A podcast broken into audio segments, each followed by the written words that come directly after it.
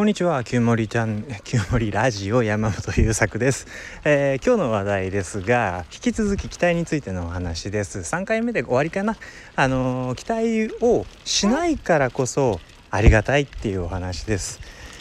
前回前々回って、えー、個人的なお付き合いの相手にも期待するのやめようぜっていうお話とあと企業とかブランドみたいに私たちに期待をしてくださいと公言している人たちにも期待しない方がハッピー度高いよっていうお話でした。でその期待をしないっていう風にするとねえーと、期待をしてもらうことに喜びを感じている人とかあとなんだろう、まあ、期待というか、まあ、このニュアンスで言うと依存に近いんですけどあの頼っちゃいけないのみたいな風にね受け取られることもたまにあるんでそこの誤解を解いておきたいなというお話です。えー、そもそもそのブランドとか企業あたあるとあ例えばね自分が働いてる会社とかに対しても期待をしないわけですよ。で自分が働いてる会社に普段どんな期待してるかっていうとまあ、一番最初に思い出されるのはお給料ですよね。入社する時にこれぐらいの、えー、年収とか月額のお給料を払うよっていう約束をするわけですよね。でその代わりにこれだけの労働力を提供しますよというのが雇用の仕組みなわけだけどそこで毎月正しくその約束通りお給料が支払われるということさえも期待しないということなんですよ。いやいや約束約束なんだからそんなものは守って当たり前だろって思うでしょ？でもこれ結構ね異常な思い込みだと思っててえっ、ー、と企業にも期待しないでいいよねって言う前に個人に期待するのやめようねっていう話だったんだけど法人企業という架空の人格って何よ？どこよ？っていう話だと思いません？会社を信用するって個人を信用するだと思うんですよ。突き詰めていくと。だから社長を信用するとか。あ社長に期待するか。社長社長に期待するとか。あと、まあ、役員さんがいるぐらい大きい会社だったら役員さんたちに期待するとか。あんまりね大きい会社の仕組みとか僕詳しくないけどでも自分以外の誰かが何とかして自分の給料を工面してくれている。あるいは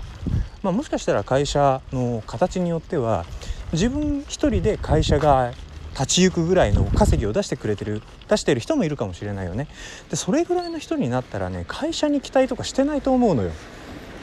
あの僕がこの会社を持たせてる。私がこの会社で自分の食い口と会社の何て言うの会社のプール金会社の中で回すべき財政財務的なお金を稼いでるよってなってる人ってまあ、もしかしたらねその経理的なところ、えーと、社会保険とかその辺をつがなと毎月処理してくれることは期待してるかもしれないけどそういう期待も全部やめちゃうわけですよ。でそれをすると何が起こるかというと毎月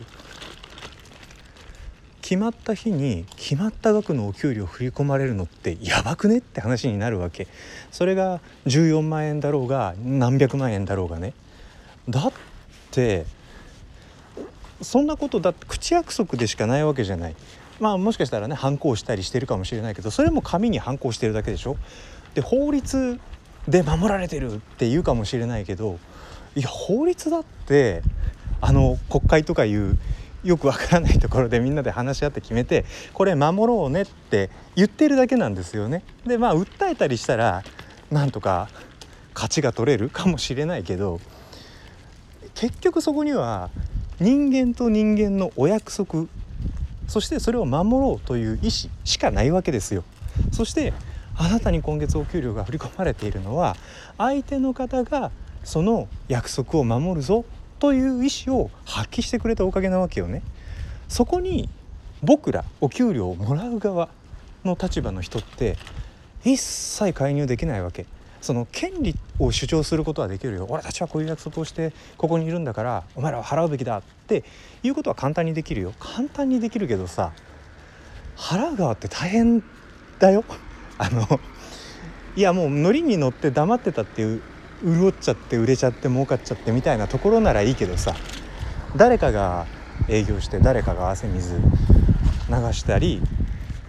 誰かが仕組みを回したりしてお金って生み出されてるわけでしょ？それを何て言うんだろう。その分の利益が自分に分配されて当たり前と思うって結構やばいと思うのよ。